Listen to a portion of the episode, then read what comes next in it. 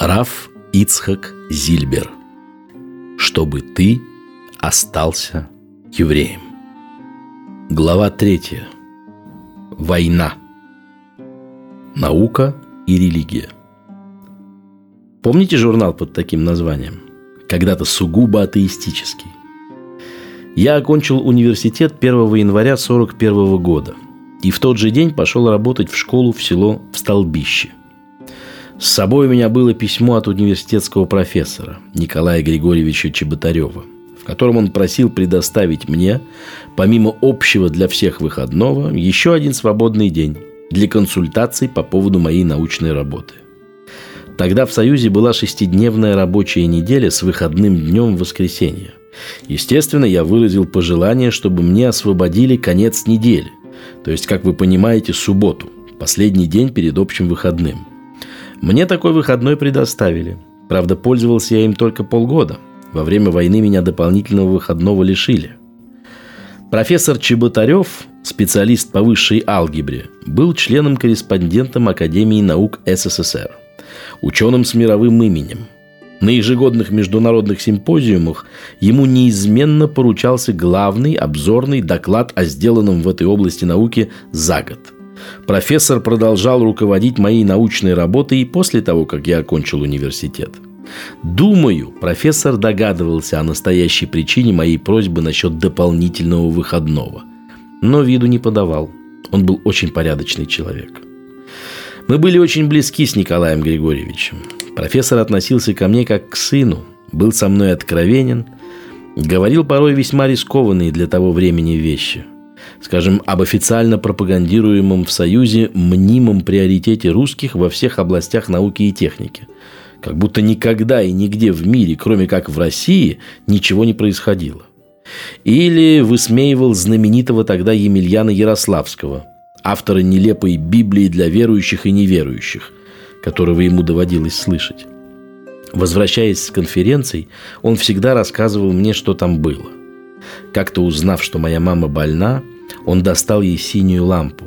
Не знаю, пользуются ли этим средством для пригревания сейчас, но тогда широко пользовались.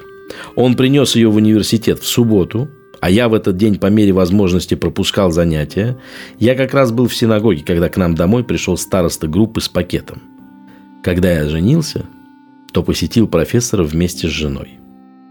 По окончании университета я хотел поступить в аспирантуру. Это избавило бы меня от необходимости пойти на работу. Профессор считал меня подходящим для себя аспирантом и в 43-м во время войны подал заявку на вакансию аспиранта, уверенный, что сможет меня принять, если его просьбу удовлетворят. Я сдал экзамены в аспирантуру, но у Чеботарева с заявкой не получилось.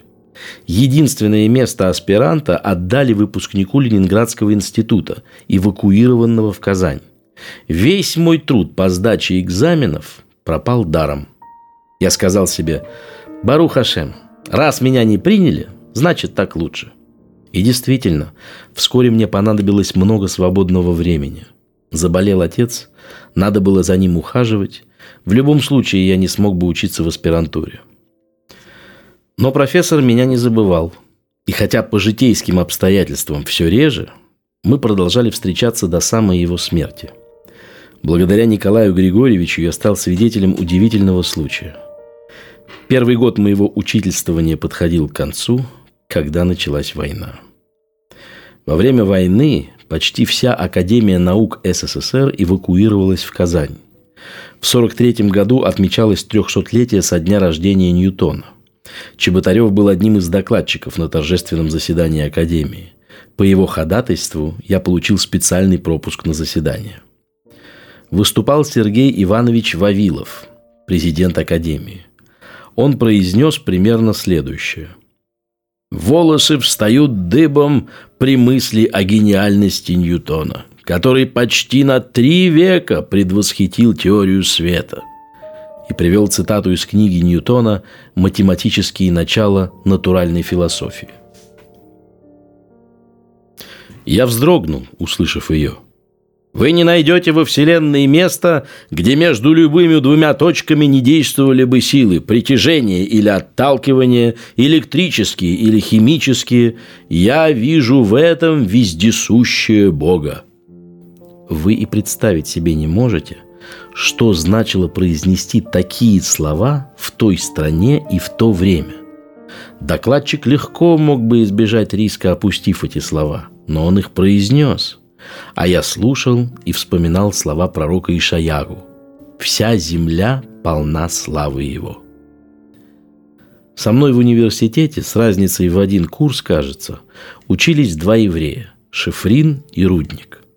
Как-то раз, году в 42-м, когда я забежал в университет на консультацию к Чеботареву, они зазвали меня в какую-то аудиторию и говорят «Исаак, мы тебя уважаем как талантливого ученого.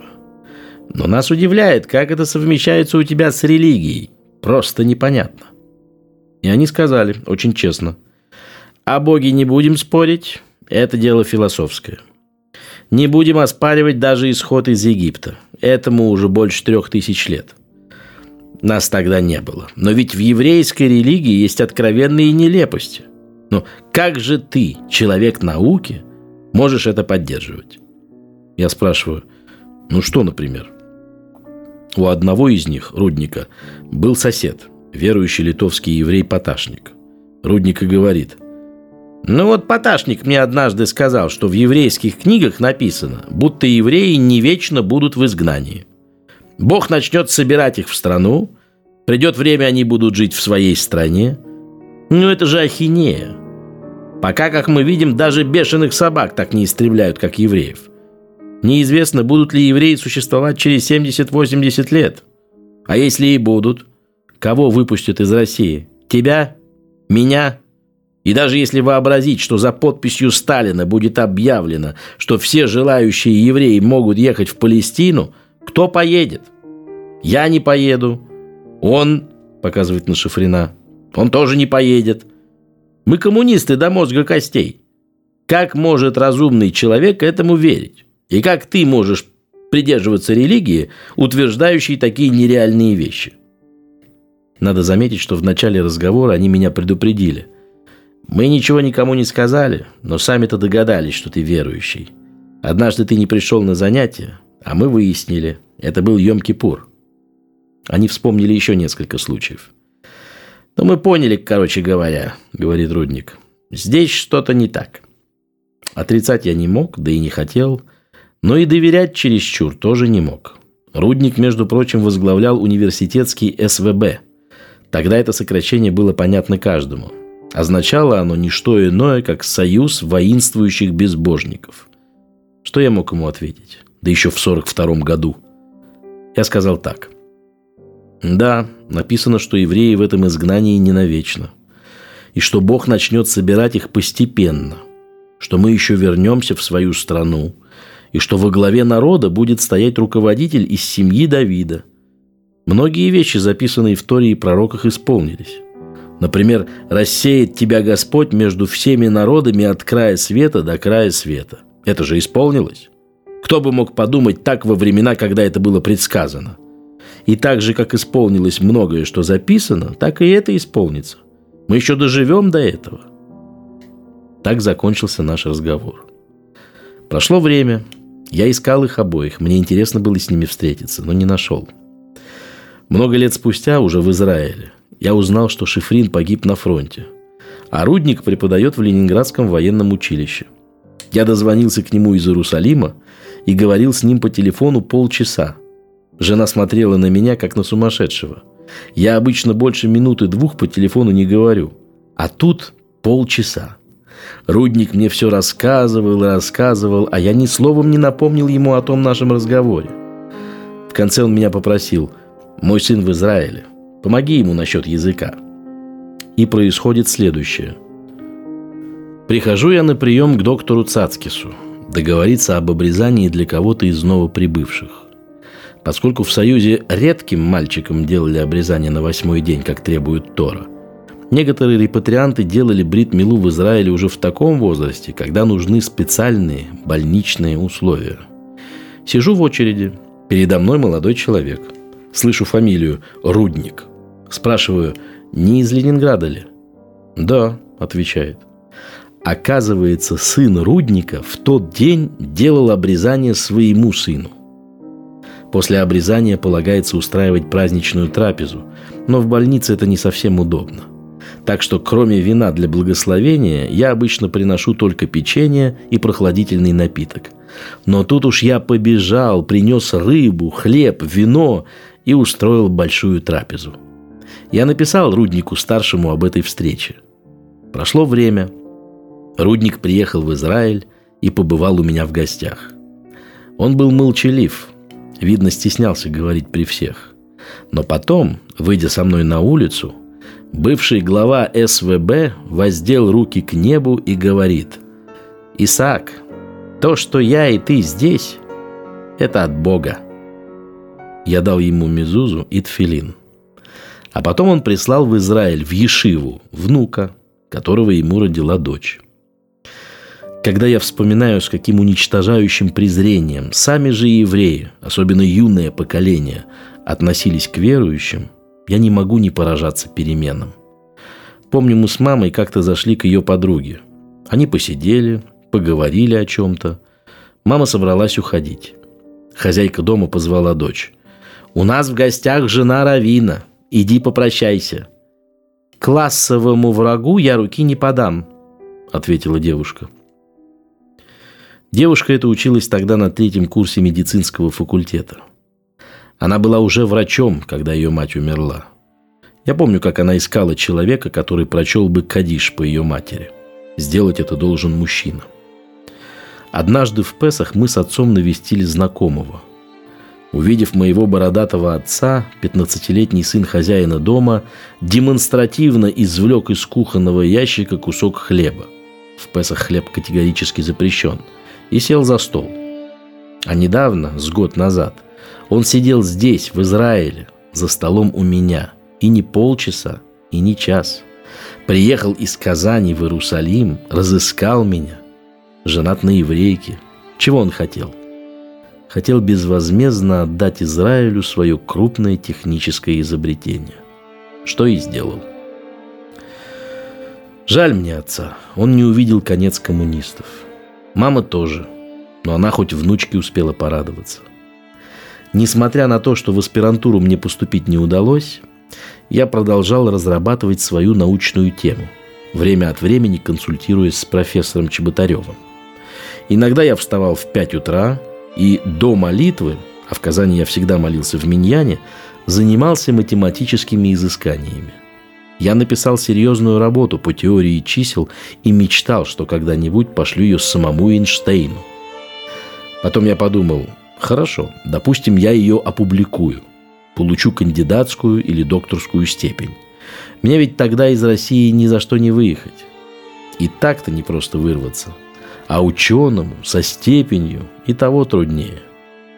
И я приказал себе, еще при жизни Чеботарева, не трогать больше эту тему. Думал, приеду в Израиль, займусь ею и опубликую. И вот я в Израиле. Но некогда, нет времени. Хотя то, что я доказал, до сих пор еще никто не сделал. Но скажу честно, имей моя работа прикладное значение, будь она применима в медицине, скажем, или в оборонных целях, я бы постарался ее закончить. Или если бы это могло привести евреев к Богу, я бы это обязательно сделал. А так, чисто теоретическая работа. Ну и что? Ну, будет еще один ученый-еврей. Война и Тора. Шла война. Страшная война. Я все чаще задумывался над тем, что же станет с Торой. Найдутся ли среди нас лет через 8-10 люди, разбирающиеся в Талмуде? владеющие ивритом, арамейским языком. В России таких людей становится все меньше. Кто расстрелян, кто в лагерях пропадает. Польское еврейство истреблено под корень. Да, миньян на молитву собрать еще можно. Но людей, знающих весь Талмуд, стыдно сказать, даже в огромной Москве было только двое. Может быть, пришло время переводить Талмуд на русский язык? пока еще есть знатоки, способные его перевести. Для этого только знания языков недостаточно. Мог ли я знать, что живет на свете человек, который занимается спасением Торы в эти ужасные дни? Я узнал об этом много лет спустя, уже в Израиле. А тогда я и не подозревал о деятельности Рава Хайма Шмулевича. В годы войны Рав Шмулевич со своей Ешивой «Мир» находился в Японии, куда им удалось выехать в начале войны. Ешива работала круглые сутки. Почти всегда кто-то сидел за книгой. «Евреи горят, Тора горит», — говорил Раф. «Если мы не создадим замену, все пропало». Те, кто был тогда с Равом Шмулевичем в Ешиве «Мир», рассказывали мне, что сам он не спал сутками. Однажды он занимался с одним ешеботником, с другим, с третьим, по паре часов с каждым, а получилось 32 часа подряд. И только тогда он, выпив стакан чаю, позволил себе подремать.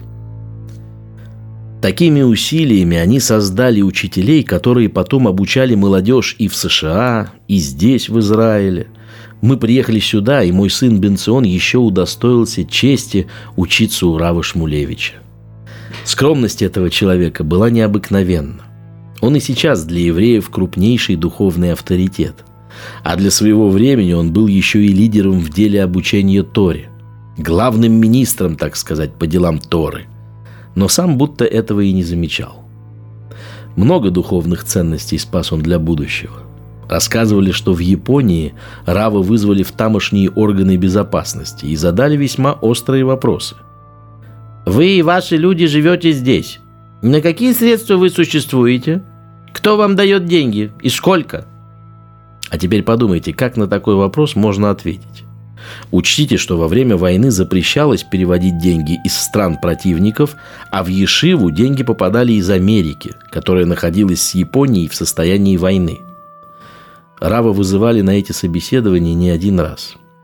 Рассказывали, что перед тем, как идти туда, он молился. «Рибону Шелойлам, я готов принять на себя все четыре вида казни». Имеется в виду все четыре вида смертной казни, предписываемые Торой за различные прегрешения. Удушение, отсечение головы, заливание в горло расплавленного свинца, забрасывание камнями, только бы не стать доносчиком, только бы мои сыновья и зятья были знатоками Торы. И Бог услышал молитву Рава. Все сыновья и зятья Рава Хайма Шмулевича – большие знатоки Торы. Как я замерзал. Работая в столбищах, я всю неделю жил в селе, а субботы иногда проводил дома, в Казани. Как-то зимой 42-го я возвращался из Казани в столбище – из дому я вышел в пять утра. Хлеб я получал по месту жительства, в столбищах. А потому дома не поел и был очень голоден. Мороз страшный, минус 42. И, что нечасто при таком морозе, валит снег. Все 20 километров до столбищ я бежал как сумасшедший и добежал туда за три часа. В восемь я был уже в школе, но меня ждало разочарование – Пекарня в столбищах в тот день хлеба не выпекла, потому что из-за мороза не привезли дров. Из рассказа Рава и Галя Полищука, руководителя русского отделения Иерусалимской Ешивы Аран. Лет 18 назад я пришел к Раву Зильберу сказать, что у меня родился сын. Я попросил Рава быть сандаком – Сандак – человек, который держит младенца на коленях при совершении обрезания. У нас на Бритмиле. Раб спросил, какой трактат Талмуда я сейчас изучаю. Я сказал «Псахим». Он моментально прочел мне коротенькую лекцию по вопросу тикуна мидот – исправление качеств человека. Этот вопрос рассматривается в Псахим, а именно гордыни и гневливости. Потом Раф рассказал мне, как он сам изучал трактат Псахим. Он работал тогда учителем в деревне и жил в одной комнате с сыновьями хозяев. Молиться, надевать тфилин и учиться каждый день на рассвете бегал в лес за несколько километров от села. Приближался Песах. По еврейскому обычаю Бехор, первенец, в день перед Песах либо постится, либо устраивает сиюм масехет, праздничную трапезу в честь завершения трактата Талмуда. Рав Ицхак – единственный сын у своих родителей. Он решил закончить трактат. С собой у него был псаким, и он занимался им до праздника, а перед праздником устроил сиюм масехет в соответствии с Минак Исраэль, с обычаем евреев. Звучит просто, но только для того, кто не знает, какая это большая работа – изучить псахим. Существует выбор – поститься или закончить масехет. По обычаю предпочтительнее сделать сиюм, а не поститься, чтобы сберечь силы для ночного пасхального седера. В России во все времена, и в особенности в те, о которых идет речь, положение евреев вполне описывалось пословицей «не до жиру быть бы живу».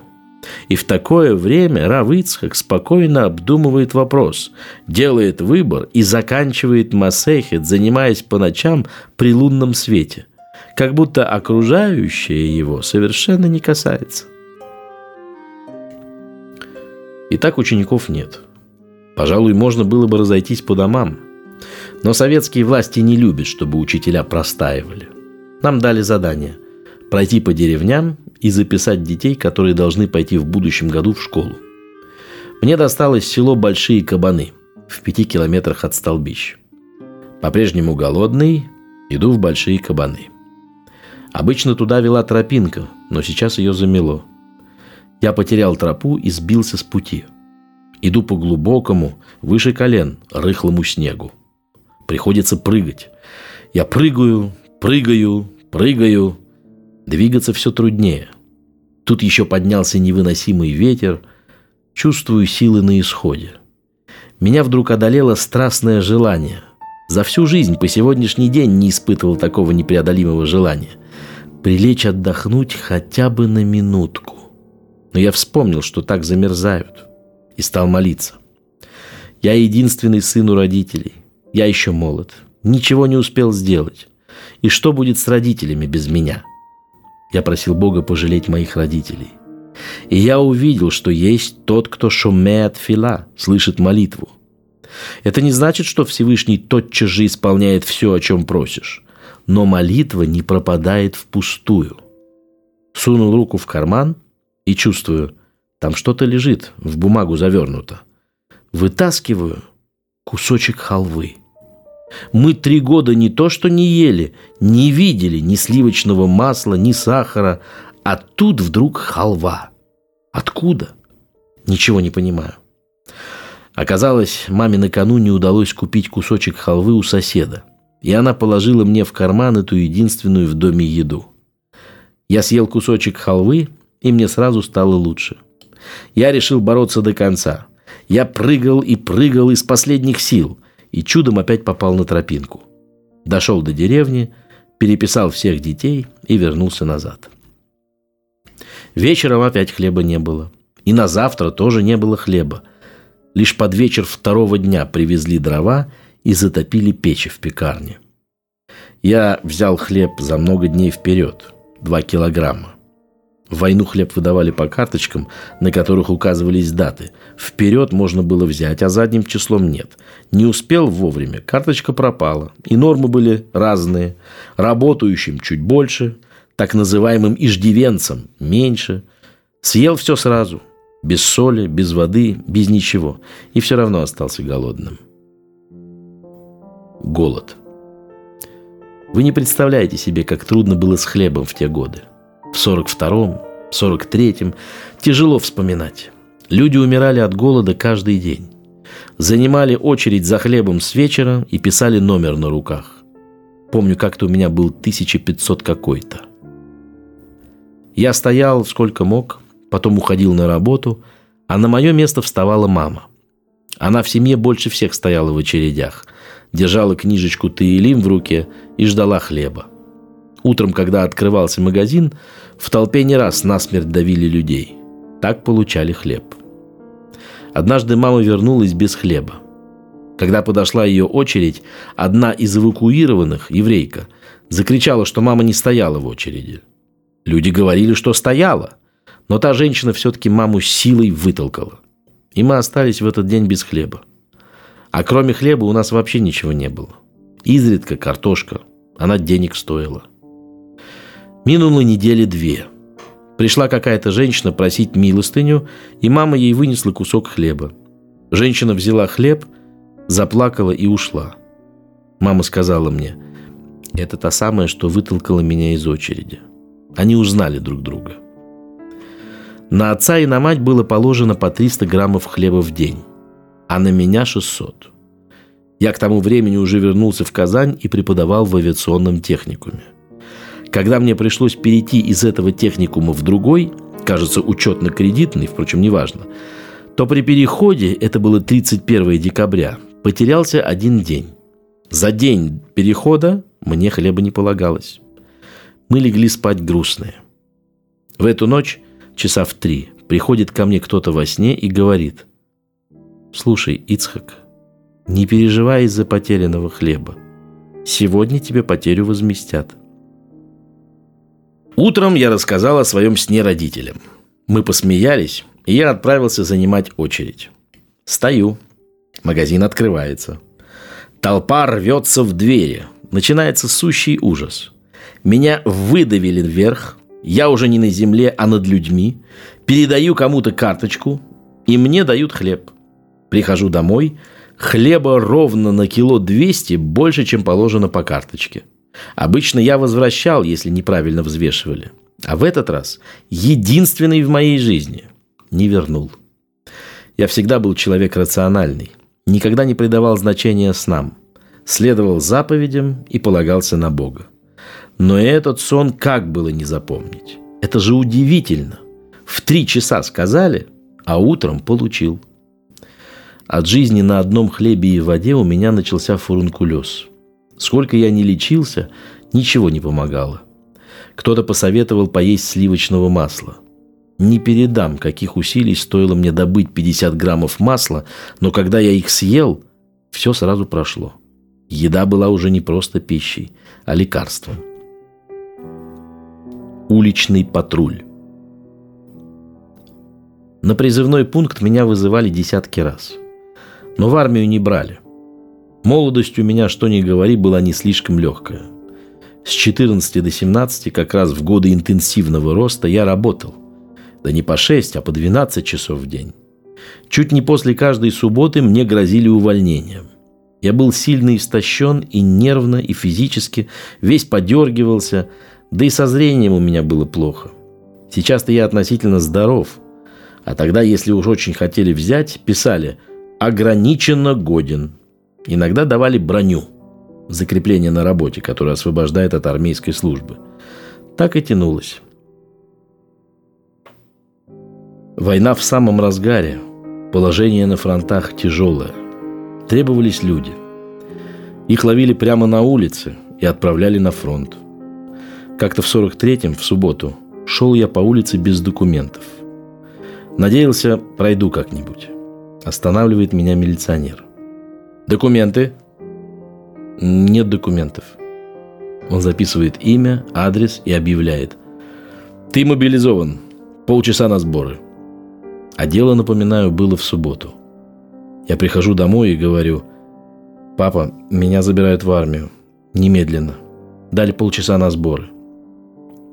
Отец спрашивает, а ты недельную главу всю прочитал?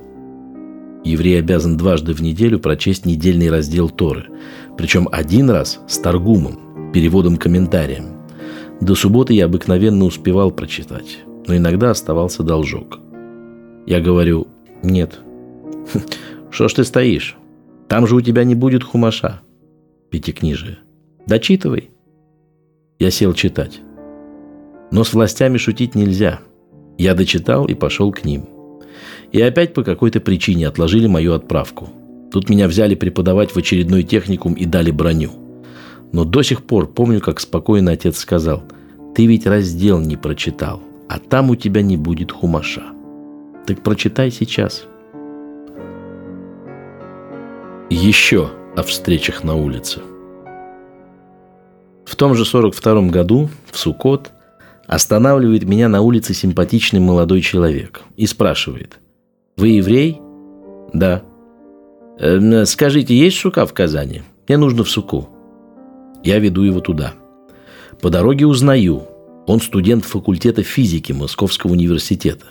Мобилизован и пока служит здесь, в Казани. Отлучился без разрешения, ищет суку. Я его привел в суку, он поел. В том году в Казань были эвакуированы многие московские организации. Как-то меня остановила одна москвичка. «Не знаете, когда в этом году Йом-Кипур? Когда надо начинать поститься?» И со слезами добавила. «Это единственное, что я знаю о еврействе». Вот так вот. Уже после моей женитьбы появилась эвакуированная женщина и у нас в доме. Звали ее Маша. Тихая религиозная старушка. Все ее близкие погибли. Она ходила по домам, просила подаяния. Я предложил жене взять ее к нам, и она согласилась. Мы прописали Машу у себя. Вы, наверное, и не знаете, что такое прописка. А ведь в свое время и в той стране она, можно сказать, судьбу решала. Каждый гражданин страны должен был иметь определенное место жительства, и это место указывалось у него в паспорте. Получить же право на жилье, на проживание в каком-то городе было непросто. Маша стала жить с нами. Мы полюбили ее, а она полюбила нас. Маша помогала нам с женой растить и воспитывать детей. Вообще она много для нас сделала. И я, и мои дети многим ей обязаны – нам удалось выхлопотать для Маши пенсию. Когда в 60-м мы вынуждены были уехать в Ташкент, Маша осталась в нашей квартире одна. Потом Маша совсем состарилась, пришлось поместить ее в дом престарелых где-то под Казанью. Я старался поддерживать с ней связь из Ташкента. Когда она умерла, мне дали телеграмму, я приехал, перевез ее тело в Казань и похоронил как положено – и по сей день я отмечаю Машин Йорцит, годовщину смерти. Случай не исключительный. Война лишала людей дома и близких, и порой приводила под чужой кров, где они, старики и дети, находили новую семью. Из рассказа Софы Лернер, дочери Владимира и Лизы Кругляков. Вы знаете историю о том, как он опекал старушку в Казани – он очень тяжело работал, когда приехал в Ташкент. Чтобы не работать в субботу, Рыбыцхак пошел на бетономешалку, где все делалось вручную. Жили Зильберы очень скромно. Когда под Казанью умерла старушка, которую он опекал, Рыбыцхак взял авансом зарплату за полгода вперед, на эти деньги поехал в Казань и похоронил старушку на еврейском кладбище. Папа мой потом узнал об этом. И, конечно, старался помочь. Рэп Ицхак Сандок В начале войны у одного казанского жителя нееврея по фамилии Малахов наша община арендовала помещение. Мы устроили там что-то вроде синагоги и молились. Каждый вечер мы с отцом, я уже оставил столбище и жил в Казани, приходили туда и с 9 до 11 учили в уголке Тору – а на скамьях лежали больные люди, беженцы из разных городов, которым негде было ночевать, кроме как в синагоге. И все голодные. Мы бы дали им хлеба, но у самих не было. В тот вечер в синагоге находились 11 беженцев, все лежачие больные. Где-то после десяти входит высокий худой человек, берет сидур, молитвенник, и читает вечернюю молитву. Помолившись, незнакомец оглядывается вокруг и выходит. Минут через двадцать он возвращается с буханкой хлеба в руках. Килограмма два хлеба, не меньше. Целое состояние по тем временам. Подходит к одному лежащему, протягивает ему буханку и 50 рублей. Столько стоил тогда килограмм картошки. Уходит, опять возвращается через 20 минут и второму дает то же самое. И так всем – кто это был? Может, пророк Ильягу? Он приходил и в другие вечера. Мы не знали, кто он, а спрашивать было не принято. Любознательными были только доносчики. Незадолго до Песах этот человек пришел к нам домой и немного рассказал о себе. Исаак Зусманович Сандок. Мы звали его Рыбыцхак Мильнер. Это на идыш означает «мельник». Он оказался родом из белорусского города Могилева – Очевидно, он занимал там какой-то пост, потому что когда началась война, ему дали машину и поручили вывозить людей. Он вывез, кого смог, а свою семью не успел. Его жену и троих детей убили немцы. И вот теперь он один, и ему негде провести Песах. Нам стало неловко, у нас просто не было еды. Он говорит, не беспокойтесь, еду я принесу. Он принес мацы и немного мяса и провел у нас первый седр. Ждем его на завтра утром? Нет. Ждем его на второй седр? Опять не пришел. Мы стали беспокоиться, не случилось ли чего. Потом узнали. Работая мельником, Рэб Ицхак собирал мучную пыль, которая браковалась и в дело не шла. Пыли было много, и он выпекал из нее хлеб строго по еврейским правилам и отделяя халу, долю от теста. Этот хлеб Рэб Ицхак раздавал людям – Многие богатели на мельничном деле. Но Рыбыцкак остался бедняком. Он все раздавал. Разузнав, кто нуждается, он так же, как к нам, зашел еще в 4-5 мест. Приносил еду на весь седер и приходил только на одну трапезу. У нас он был на первом седере, у кого-то утром, у кого-то во второй день праздника. Это был необыкновенный человек. Каждый год 24 ава я отмечаю его Йорцайт. Я перед ним страшно виноват и не могу ничего поправить. Мне следовало послушаться матери, а я не послушался. Рыбыцхаку к концу войны было под 50, и мы подумали, может, он еще женится, и у него будут дети. Незамужних еврейских женщин в Казани было очень мало, я имею в виду религиозных. С одной такой религиозной женщиной лет 36 я предложил Рыпыцхаку встретиться – они встретились раза два-три. Он молчит. Мама сказала, «Ицхак, раз он молчит, не надо уговаривать. При сватовстве не уговаривают». Но я боялся, что через год-два ему уже будет поздно жениться. А он ценил мое мнение. Вскоре они поженились. И не то чтобы под нажимом, но все-таки этот брак не был счастливым. Новая жена Сандека несколько лет болела и умерла. Детей у них не было. Рыбыцкак так и остался бездетным. Может быть, не уговори я его тогда, его жизнь сложилась бы иначе. Сбывшийся сон. Не помню точно когда, но было это незадолго до моей женитьбы. Мне приснился памятный сон. Во сне я с удивительной ясностью ощущал себя в Иерусалиме – я шел по святому городу, и в ушах у меня звучали слова молитвы, которую евреи уже две тысячи лет читают в празднике. «Ваавиейну лецион» и приведи нас в Сион, город Твой с песнями, и в Иерусалим, место храма Твоего, с вечной радостью. Напев молитвы был мне незнаком.